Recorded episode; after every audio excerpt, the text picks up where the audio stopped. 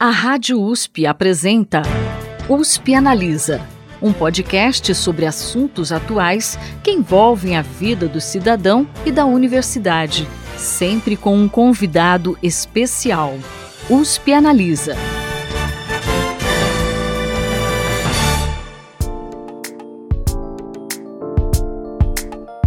Inicial do modernismo no Brasil, a Semana de Arte Moderna de 1922 completa neste ano seu primeiro centenário. Mas o que foi esse evento e que impactos ele teve e ainda tem na sociedade e na cena cultural de hoje? Para falar sobre esse tema, o USP Analisa recebe a professora emérita da Faculdade de Filosofia, Letras e Ciências Humanas da USP, Valnice Nogueira Galvão, e a vice-diretora e professora titular do Instituto de Estudos Brasileiros da USP, Flávia Camargo Toni. Sejam muito bem-vindas, professoras. É um prazer conversar com vocês. Muito obrigada. Obrigada pelo convite, Thais. Para a gente começar, antes de falar sobre a Semana de Arte Moderna, a gente precisa entender o que é o modernismo. Como surgiu esse movimento, pensando aí numa perspectiva mundial, e em qual contexto ele chegou ao Brasil? Eu começo e tenho certeza que a amiga e colega de universidade Valnice vai nos ajudar, ah, porque é uma pergunta que pode dar margem a horas e horas de conversa. Mas para a gente ir de forma um pouco mais direta para o assunto, eu queria só lembrar que, em meados do século XIX, a reboque de movimentos europeus de ordem política, expressamente revoluções e muitas guerras, e também no plano das ideias, na Europa a gente já começa a acompanhar aquilo que algum tempo depois vai ser entendido com as primeiras manifestações em torno do modernismo, que, na verdade, as pessoas trabalham sempre com muita discreção ainda sobre esse assunto, porque a gente começa a usar de maneira mais intensiva a expressão modernismo para as artes da virada mesmo do século XIX para o século XX, e sempre falando de um aspecto mais abrangente. Para dizer a verdade, quando a gente fala em modernismo, a gente se refere a não só a um movimento, um movimento que nas artes plásticas contém várias uh, escolas e linguagens estéticas diferentes, mas quando a gente fala em modernismo, a gente também tem em mente que, de tanto em tanto, quando há alguma transformação tecnológica muito forte, muito grande, é comum que as pessoas se sintam como que deslocadas no tempo, como que projetadas para um futuro incerto. Esse tipo de sensação muitas vezes está associado ao que durante o século XX se falou genericamente sobre modernismo, é uma palavra que nos seus cognatos lembra a gente de moderno, de modernidade, de modernista. Então, quando a gente acompanha as maneiras pelas quais as pessoas se sentiam modernas na passagem do século XIX para o século XX, a gente vê que é difícil você datar ou caracterizar muito bem o modernismo em várias circunstâncias globais. Quando a gente pensa no modernismo no Brasil e na maneira como ele tem sido evocado nesse centenário da Semana de Arte Moderna, a gente está localizando uma série de manifestações artísticas e culturais que começam a crescer em intensidade a partir da década de 1910, em pontos isolados do Brasil e de maneira mais articulada a partir da década de 1920. Mas sempre lembrando que quando a gente fala modernismo, a gente tem uma gama muito diversa de linguagens. Então, a gente não pode pensar que ele tenha manifestações similares na literatura, nas artes plásticas, na música, mas essa conversa tenho certeza que a minha amiga Valnice vai poder colorir com tintas muito melhores do que as minhas.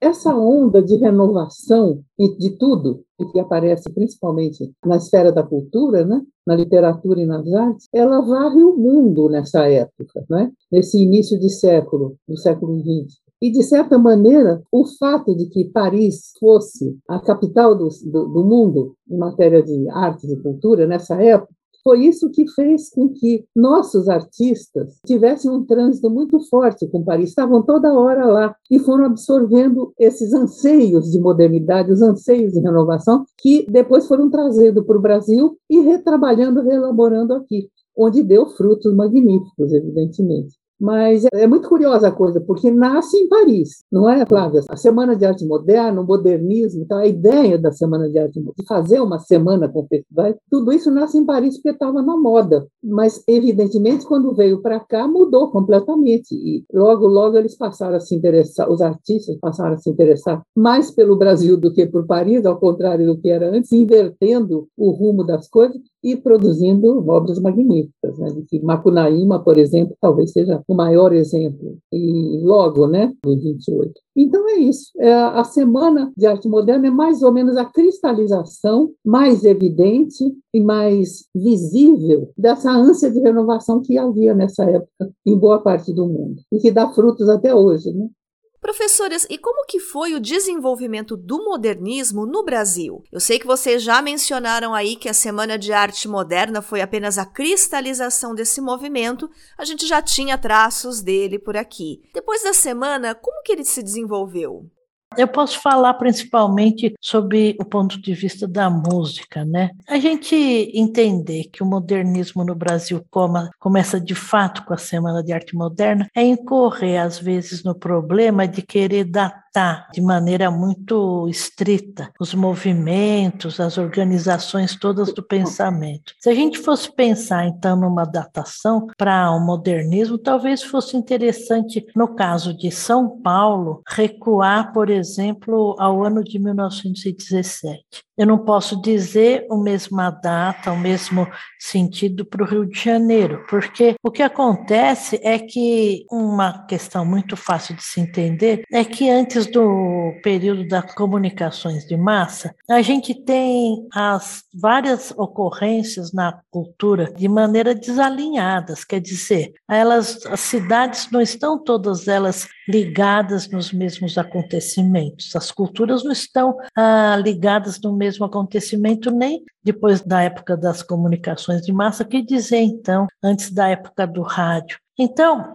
os acontecimentos que acontecem e evoluem numa cidade não necessariamente evoluem e acontecem numa outra cidade que fica algumas centenas de quilômetros das outras. Então, não é imaginar que os primeiros gestos do modernismo em São Paulo acontecessem no mesmo período que no Rio de Janeiro. Isso não se dá. Então, se a gente fosse datar esses acontecimentos, a gente teria que lembrar que no Rio de Janeiro, por exemplo, você tem uma literatura muito potente e muito, vamos dizer assim, transformadora no final do século XIX, inclusive com várias situações literárias que nunca chegaram no reconhecimento, por exemplo, do fluxo, né? Por exemplo, da literatura do Machado de Assis, mas que eram vários autores que fazem parte da história da literatura de maneira inequívoca e que tinham estéticas muito próprias na maneira de escrever. Da mesma forma, o campo da música, né? Você tendo no Rio de Janeiro o Instituto Nacional de Música, fazia com que ali naquele conjunto de professores e músicos tivesse alguns com tendências muito diversas, mesmo porque entre eles alguns foram para a Europa e estudaram nas escolas de influência alemã,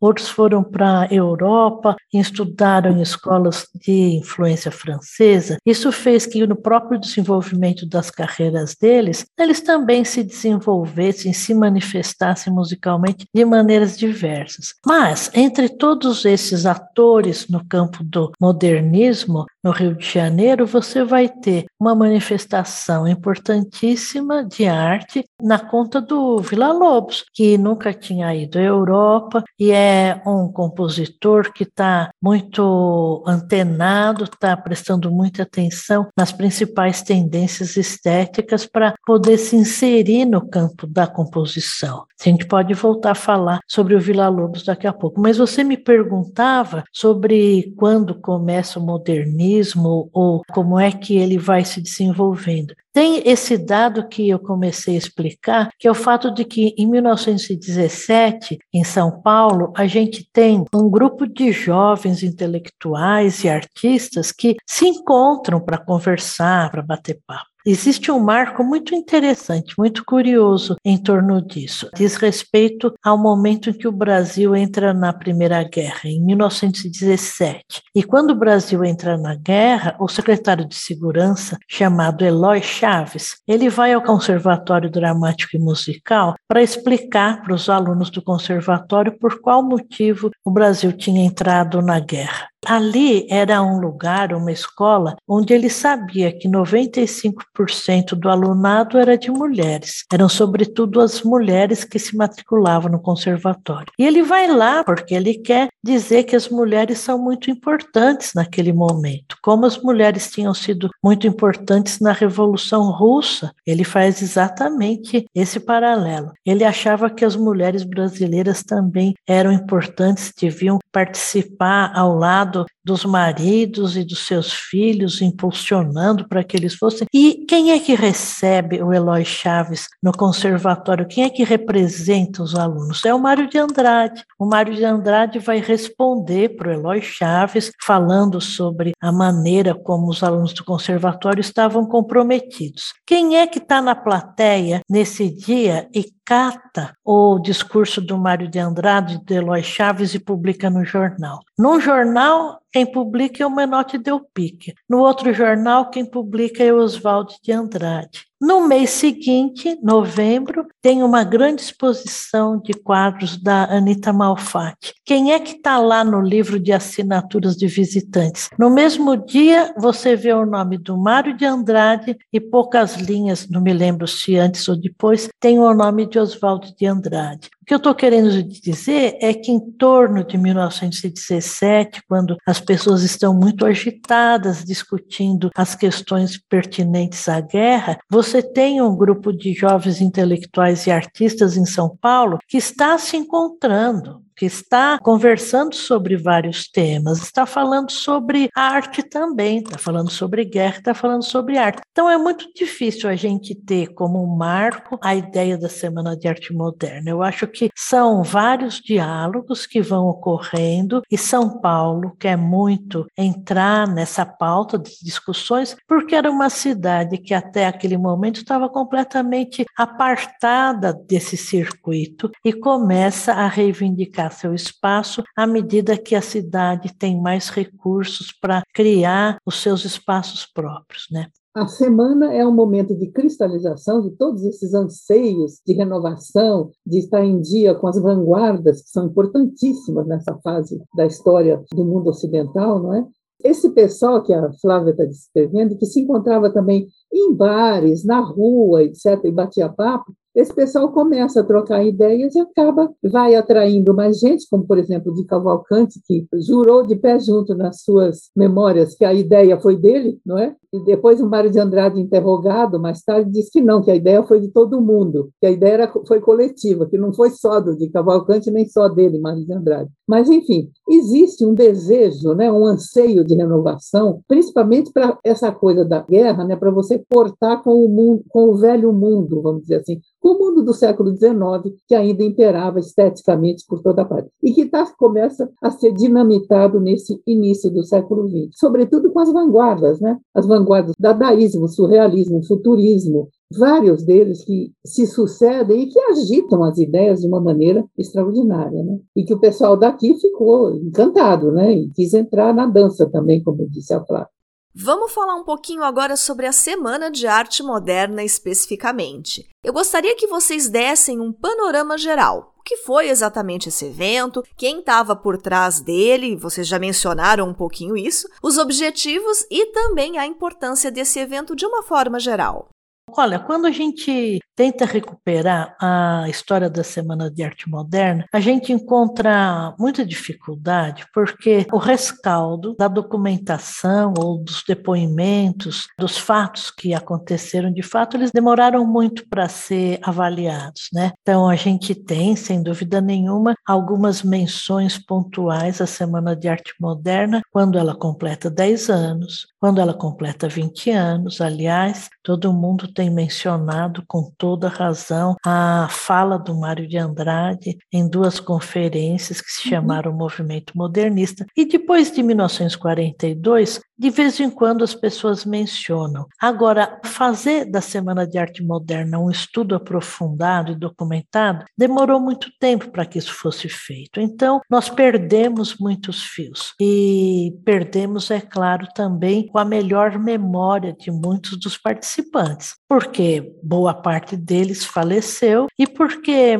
às vezes, nos depoimentos colhidos, muitos anos depois, as pessoas se contradiziam porque eventualmente não tinham mais uma memória muito precisa dos acontecimentos. Através da documentação e confrontando relatos, a gente chega na seguinte situação, que existe um corpo de pessoas que está pensando principalmente na programação da Semana de Arte Moderna e não dá para dizer quem foi que deu o primeiro tiro. Mas estão ali o Mário de Andrade, o Oswaldo de Andrade, o Rubens Borba de Moraes, o René Thiolier, o Paulo Prado e o Di Cavalcante como massa dura, quer dizer, como um grupo mais constante que é considerado pelos vários relatos. Né? Para alguns deles, a gente tem mais documentos que demonstram no que, que foi que eles se envolveram. Por exemplo, a gente sabe que o Rubens Borba de Moraes, através das memórias dele, ele esteve no Rio de Janeiro para convidar o Vila Lobos a participar. A gente sabe, por menção também de alguns desses nomes, que o Mário de Andrade e Oswaldo de Andrade foram ao Rio de Janeiro para encontrar o grupo carioca que acabou vindo para cá. A gente sabe que o Paulo Prado, sem dúvida nenhuma, ele bancou com a maior parte dos custos da Semana de Arte Moderna. Mas sabemos que o René Thiolier ajudou o Paulo Prado e sabemos que o Div Cavalcante deve ter tido também um papel muito importante, porque porque a imagem, a marca da Semana de Arte Moderna é de autoria dele. Foi ele que fez todos os desenhos e, vamos dizer assim, material gráfico da Semana de Arte Moderna. Então, quando a gente começa a pensar na organização dela, quem que estava por trás e quais os objetivos desses organizadores, a gente vai tentar fazer essa análise a partir do que foi apresentado e a gente também não consegue recuperar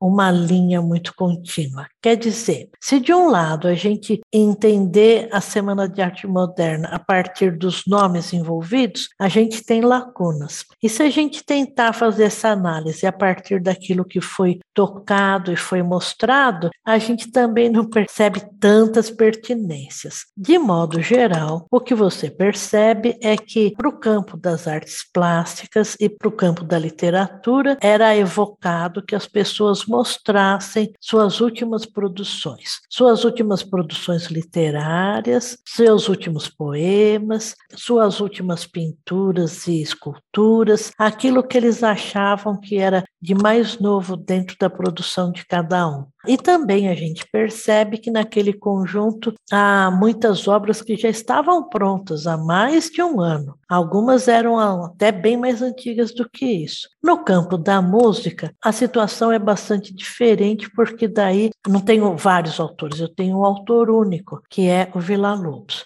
No campo da música, o que a gente percebe é que o Vila Lobos traz a música que ele tinha composto até 1921. Há então um período que vai de mais ou menos uns sete anos de música. Veja, quando a gente pensa ah, para a produção de um artista, o que ele fez nos últimos sete anos não é necessariamente o que ele tem de mais novo. Mas no caso do Vila Lobos, era novo para São Paulo, porque a gente só tinha tido uma ou duas ocasiões de escutar canções deles, né? E o Vila Lobos traz então para São Paulo, mais do que é novo, ele escolhe o repertório dele, pensando provavelmente em duas situações. De um lado, aquilo que ele achava que era muito interessante, que era impactante. E de outro lado, ele traz para São Paulo aquilo que podia ser como um portfólio da obra dele. Então, tem vários aspectos: tem música solista, tem música para duos, para trios, para quartetos, tem combinação de vozes e instrumentos. Então, é um repertório bastante variado, embora não seja o mais novo.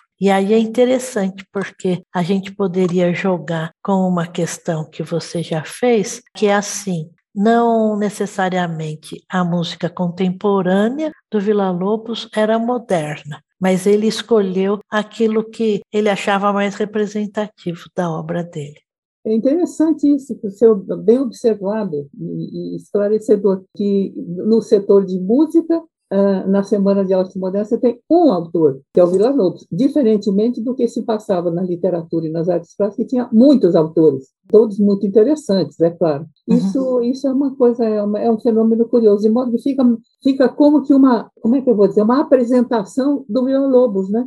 Quer dizer, a, a, música da Semana de Arte Moderna acaba sendo a música composta pelo Vila Lobos. Nessas duas vertentes para as quais você chamou a atenção. Uma porque ele achava que era mais impactante, e o outro porque era representativa da obra dele. Ele junta as duas coisas, ou combina ou descombina as duas vertentes, e isso é a Semana de Arte Moderna. Já que você está falando sobre isso, eu gostaria que você falasse mais desse trabalho, senão a gente chega ao fim do, do, tempo e novamente não se fala nesse resgate da música de arte moderna com os quatro CDs e o, e o catálogo que veio junto com prazer, sem dúvida nenhuma, porque o que eu tive que estudar para fazer esse projeto foi bastante. A gente teve que ler bastante. Quem me acompanhou nessa caminhada, dividiu todas as tarefas, foi a Camila Fresca, uma musicóloga, historiadora de quem eu gosto muito e admiro. E a gente teve que ler um bocado para entender esse trajeto da música e das outras artes também. Mas então, o que a gente tem é que, primeiro, só fazer fazer um acréscimo que a música da Semana de Arte Moderna, que acontece nos três festivais, eles chamavam de festivais, 98% composta pelo Vila Lobos. Tem uma música que serve de exemplificação dentro da palestra do Graça Aranha e dentro da palestra do Menotti Del Pica, sobretudo exemplificando trechos da palestra do Graça Aranha e que depois tem uma pequena ocorrência de música música numa pequena apresentação feita pela Guiomar Novaes. Então, nessas situações, se escutou um pouco de música francesa e belga. Esses compositores eram Poulain, o Blanchet e o Vallon. Né? O Blanchet e o Vallon eram compositores belgas que estudaram na França. E o Debussy e o Poulain eram compositores franceses. E no dia da palestra do Graça Aranha, também houve a interpretação de uma obra do Eric Satie. Mas essas obras eram bem curtas, eram bem pontuais. Eu acho que elas não chegam a 5% de toda a música tocada, né? Então, esses outros 95% que eu me referi, que é a música do Vila Lobos, e daí, durante muito tempo, a gente sabia que a música dele tinha sido tocada lá, qual era essa música, porque a gente tem os programas desses três dias, né?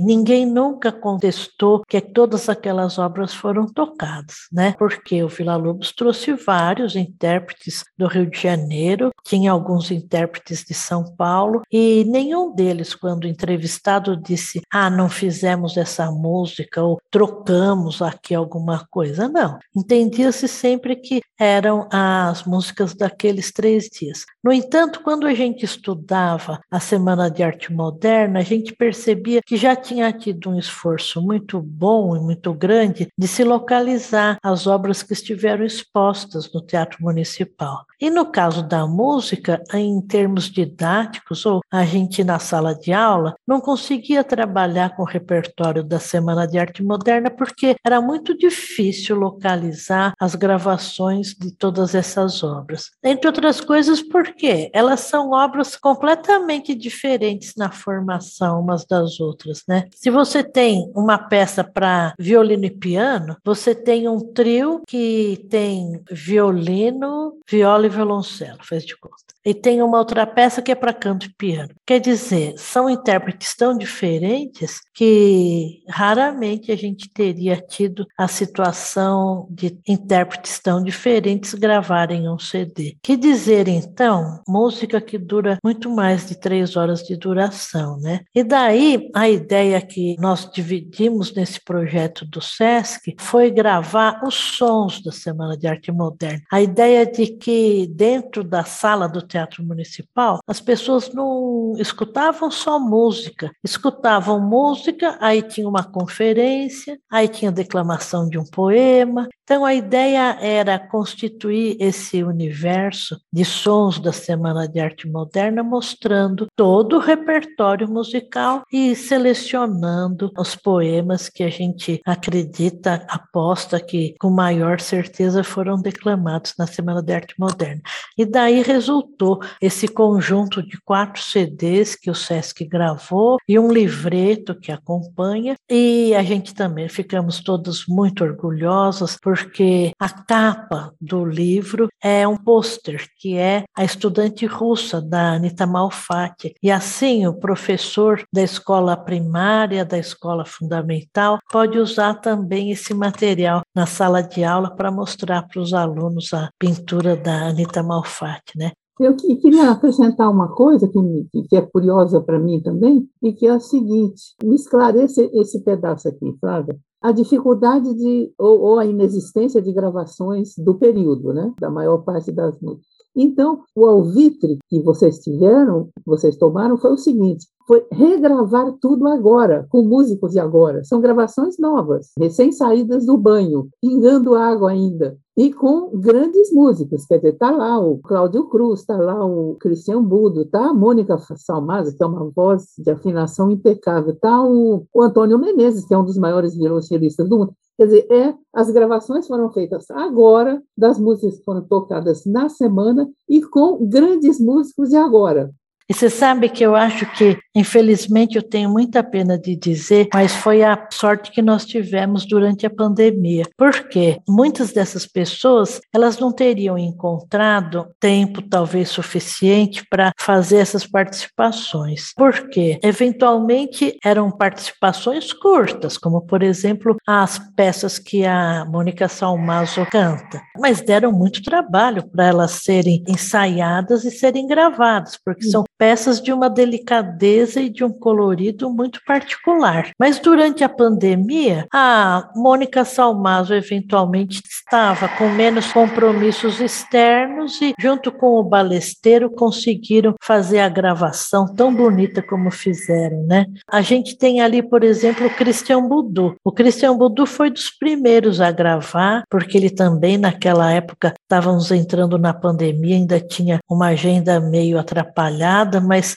meio lotada, mas a gente conseguiu um tempo para fazer a gravação. Então, sem dúvida nenhuma que são todos grandes intérpretes e foram escolhidos a dedo por um conjunto de pessoas que trabalhou no projeto, mas as soluções musicais principais tinham que ter o aval do Cláudio Cruz, que é o diretor musical dos quatro CDs, né? Ele regeu os grupos maiores, ele participa com o quarteto quarteto dele, com o trio. Ele participa, por exemplo, ao lado do Antônio Menezes e do Ricardo Castro, numa gravação brilhante. Como você falou, a gente conseguiu juntar ali um naipe maravilhoso de instrumentistas.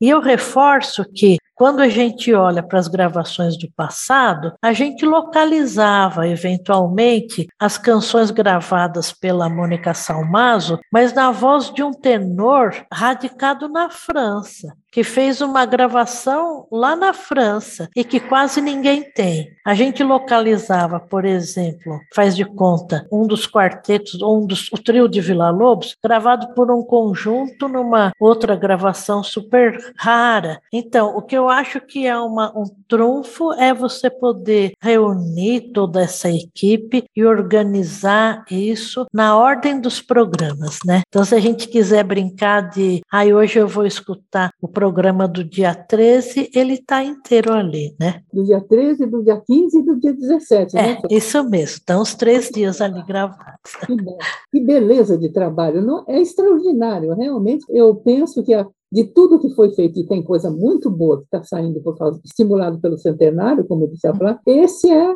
não vou dizer a cereja do bolo, porque eu acho que isso diminui, mas é. acho que é, digamos, o coroamento de todos esses trabalhos que têm saído quando a gente pensa nos desdobramentos que a gente pode avançar né, em relação a todo um movimento cultural que vai se organizando a partir desse momento importante né, da história da cultura, a gente tem que uma instituição como o SESC, por exemplo, consegue dar vazão aos projetos mais lindos e mais loucos, às vezes mais singelos, mais expressivos da coletividade né? E o SESC entendeu que era importante esse projeto que a gente levou para eles. E eles, na mesma hora, disseram: não, o projeto é importante, vamos fazer esse projeto sim. E hoje em dia você encontra para vender este livreto, é um livro grande, bilíngue, e os quatro CDs nas lojas do SESC, mas de maneira extremamente generosa e super, hiper responsável você encontra tudo gratuito na plataforma do SESC. Na plataforma do SESC você tem acesso a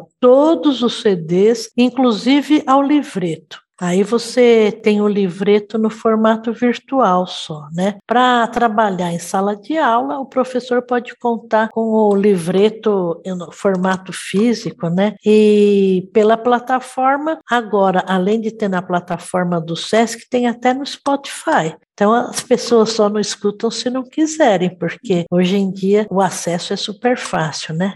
Muito bacana que quem está ouvindo a gente nas plataformas de podcast já pode aproveitar para depois buscar por essa coletânea que se chama Toda Semana Música e Literatura na Semana de Arte Moderna e curtir esse importante trabalho. A gente também vai deixar os links lá no site do IARP caso você não encontre nessas plataformas. Só voltando para a nossa pauta agora, eu gostaria de saber na análise de vocês quais foram os impactos mais relevantes da Semana de Arte Moderna no cenário cultural brasileiro de uma forma geral. A gente pode dizer que houve a construção de uma agenda cultural a partir da semana? Sim, foi a ideia que a Flávia me deu e que me obrigou a escrever três artiguinhos. À medida que eu ia puxando coisa, ia aparecendo mais coisas. Por exemplo, vamos dizer, o mais visível e o mais óbvio, e que a gente não pensa nunca, modificou a fisionomia da cidade de São Paulo. Você anda na rua, o que, é que você vê? Você vê o prédio do, do MASP na Avenida Paulista,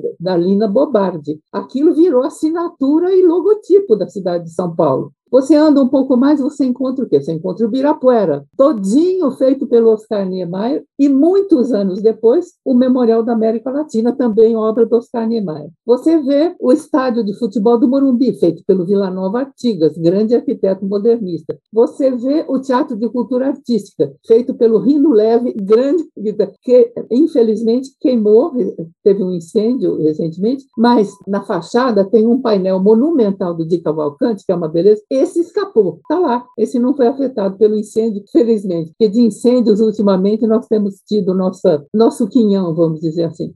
Só de pensar como modificou a cara da, de São Paulo, a fisionomia da cidade de São Paulo, é mais ou menos evidente, né? E é tudo modernismo e modernista. Sem ser tão materialista assim, vamos dizer. O que, que a gente tem? A gente tem as, a criação dos museus, né? Que é obra do Museu de Arte Moderna. Isso é obra do modernismo também, evidentemente. O Museu de Arte Contemporânea. E a Cinemateca vem daí também, né? A Cinemateca é a criação dos modernistas. O Teatro Brasileiro de Comédia e tudo que veio depois, em matéria de teatro, como Oficina, o Arena, que foram fecundando a, a, dramaturgia brasileira e não só a dramaturgia, mas também o teatro enquanto espetáculo. Né? E o cinema nem se fala, que vai dar no cinema novo, que é filhote dos modernistas, e a bossa nova na música popular, que vem logo depois. Quer dizer, não para mais. Se você começa a puxar, Por exemplo, a criação do IEB, de que a Flávia é vice-diretora, e Pilar Perpétuo. Esse instituto é criado em 1962, que é o mesmo ano em que é criada a FAPES, de Amparo à Pesquisa do Estado de São Paulo. E os dois são obras do modernista, que o IEB deslancha e vai para frente na hora que acontece o quê? Em 68, portanto, seis anos depois da fundação. Na hora em que o acervo Mário de Andrade vai para lá, por obra e graça de Antônio Cândido, que cuidou disso, etc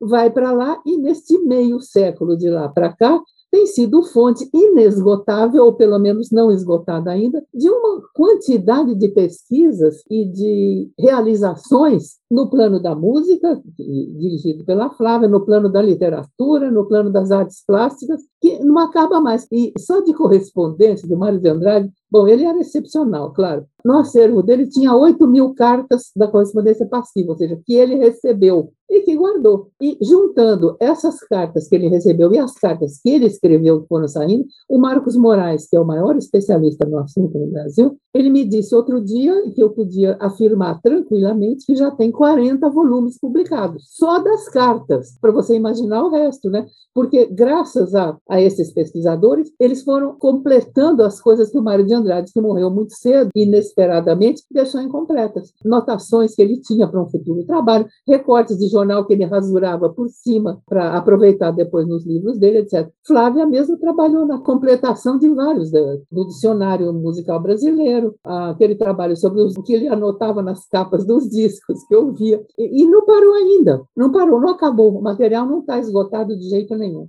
Sem dúvida, naquele momento, quando a cidade, né, os intelectuais e artistas da cidade querem fazer uma homenagem, né, a seu modo, para festejar o centenário da independência, eles estão, ao mesmo tempo, mostrando que é possível você realizar muitas atividades artísticas na cidade. Isso é uma coisa forte, é uma coisa eloquente, porque chama muito a atenção das outras pessoas pessoas que começam a olhar para a cidade que era muito provinciana, era muito pequena, tinha 600 mil habitantes habitantes, era uma coisa miudinha, mas ela estava começando a ficar muito rica, muito endinheirada. Chama atenção para a possibilidade de você criar espaços de lazer e de cultura. E o que é bom, o povo não diz não. As pessoas quiseram sempre mais, continuam a querer sempre. Não é a gente forçar a barra, a gente perceber que essa agenda cultural, para falar de maneira bem ampla, ela vai se formando sim tem como pontapé inicial a Semana de Arte Moderna, porque aqueles homens estão na base de uma coleção belíssima de realizações que depois foram diversificando, né?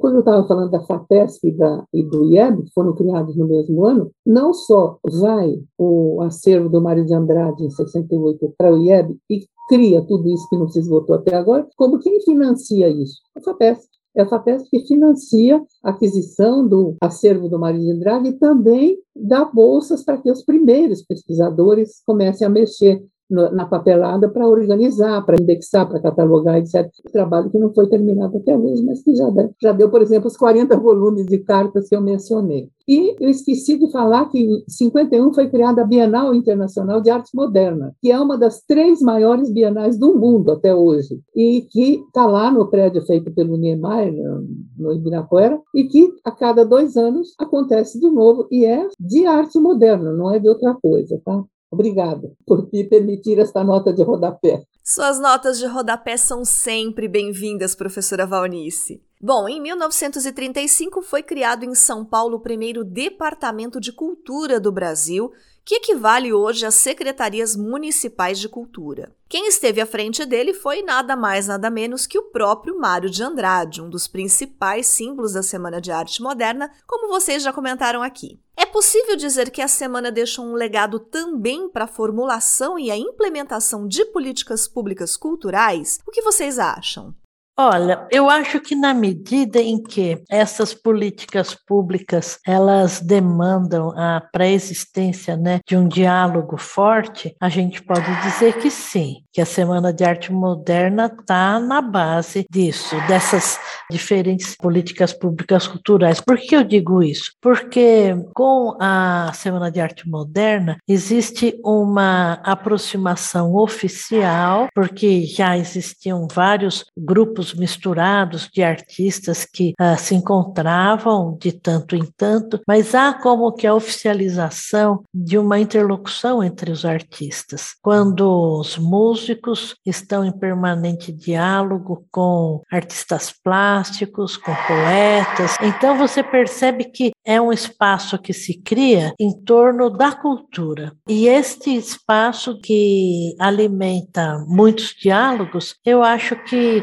é o mesmo espaço que vai dar margem àqueles homens que, no final da década de 1920, começam a imaginar a possibilidade da criação de um Instituto Paulista de Artes que dará origem ao Departamento de Cultura em 1935. Então, a gente pode falar que, pelo menos no caso da criação do Departamento de Cultura, essa agenda cultural se firma mesmo a partir da Semana de Arte Moderna. Permita-me acrescentar o seguinte: foi o primeiro departamento de cultura que houve no Brasil. Nunca houve outro antes dele. E hoje em dia, você vê como o modernismo frutificou. Não tem município no Brasil que não tenha uma Secretaria da Cultura. Não tem estado que não tenha uma Secretaria Estadual da Cultura. E, embora atacar atacado de todos os lados ultimamente, nós temos um Ministério da Cultura. Tudo isso saiu do Departamento de Cultura, dirigido pelo Mário de Andrade, e dos projetos que ele fez lá dentro, que você vai encontrar nesses outros. Até hoje,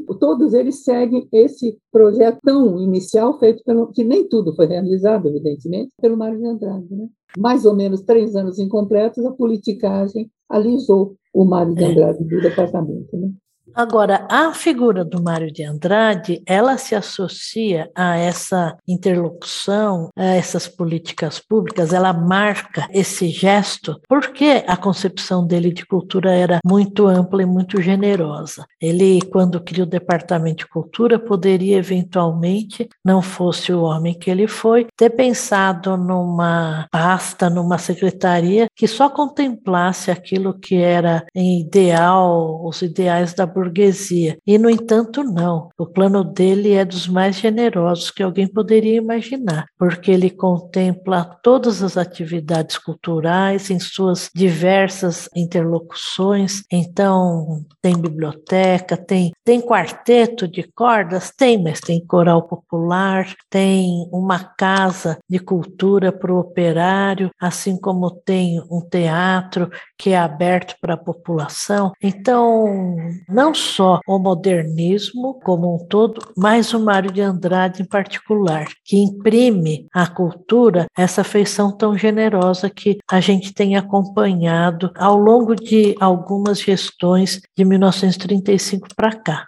Ele vai criar os parques infantis também, nessa acepção ampliada do que é cultura, e vai criar isso que a Flávia estudou também, que é a missão de pesquisas folclóricas. Quer dizer, ele manda uma missão ao norte e ao nordeste para estudar, gravar, anotar, recolher objetos, etc., e que é uma coisa que ninguém tinha pensado em fazer ainda no Brasil, e que escapa, extrapola do âmbito paroquial do município de São Paulo. Vai para o norte e para o nordeste, sai daqui e vai para lá. Mas é muito a cabeça do Mário também, né, que era extraordinário. E falando no Mário de Andrade, ele tem uma frase marcante que diz que toda arte é social porque toda obra de arte é um fenômeno de relação entre seres humanos. Nesse sentido, a gente pode dizer que a Semana de Arte Moderna trouxe impactos também para a sociedade e para as relações sociais?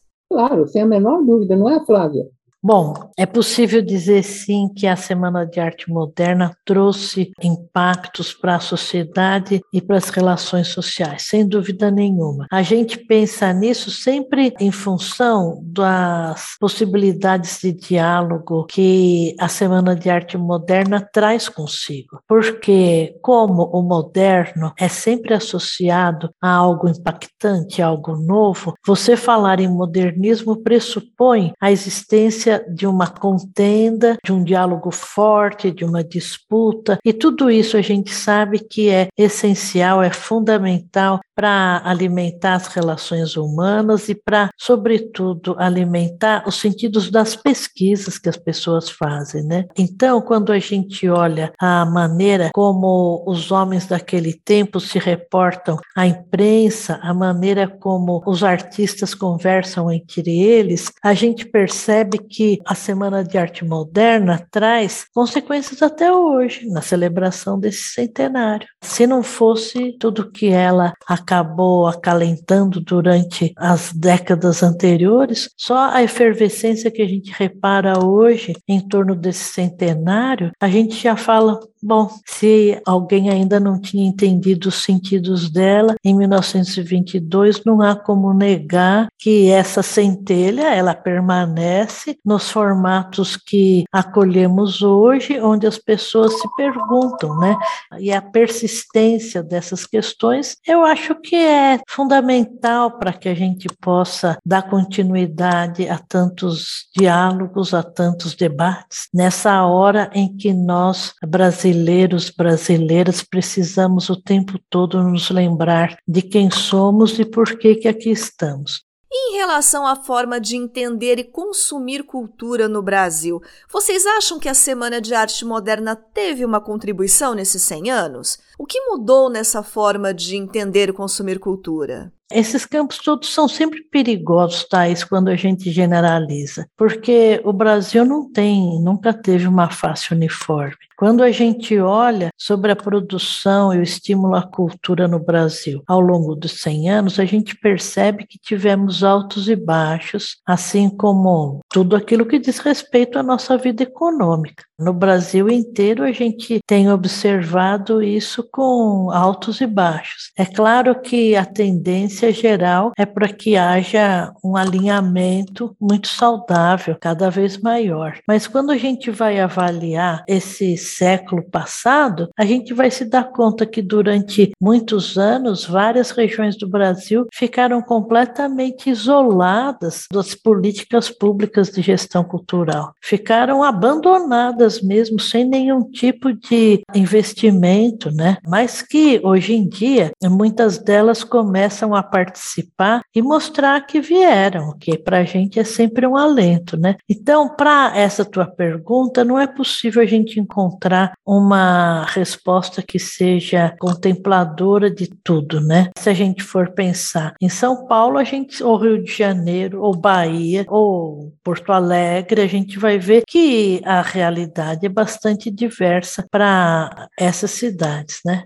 Só lembrar que está muito bem lembrado que se, as coisas se passam no Brasil conforme a latitude e a longitude de maneira completamente diversa. Quer dizer, você tem município que não tem nem tratamento sanitário de esgoto e de água, que dirá reflexos da Semana de Arte Moderna, né? Claro, enquanto que nas grandes capitais o que se passa, essas grandes capitais concentram não só o capital, aqui no sentido de dinheiro mesmo, como uh, o que acontece de mais interessante no plano da cultura, né? Exatamente essas grandes capitais. A gente tem que né, pensar nisso, sem dúvida alguma, hoje em dia, quer dizer, tem que continuar pensando nisso hoje em dia ainda.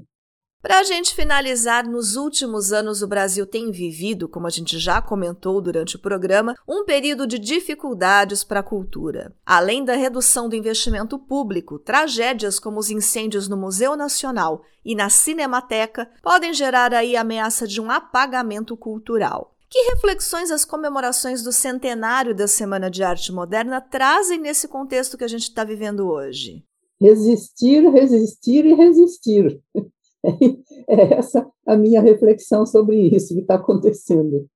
Eu acho que a Valnice tem toda a razão. Ela foi direta, ela foi direta. Mas, sem dúvida nenhuma, que a sobrevivência a gente tem visto, como acontece em todas as sociedades que têm uma fermentação muito original e muito própria, eu acho que as reações mais salutares que a gente tem visto vêm da própria organização popular, da maneira como as pessoas fazem valer as suas manifestações, da maneira como as pessoas, de maneira tão saudável e criativa, mostram aquilo que elas são através da maneira como elas sabem fazer cultura, né? Isso é genial no Brasil e tem uma força muito grande. Então, ninguém fica esperando não que alguém faça por ele na hora em que você está no deserto, você tem que encontrar as suas próprias soluções, né? E a gente tem visto isso em tantos movimentos importantes e que vão se tornando cada vez mais importantes porque as pessoas dizem assim: agora não posso mais viver sem isso. A gente vê em torno do slam, do rap, de tantas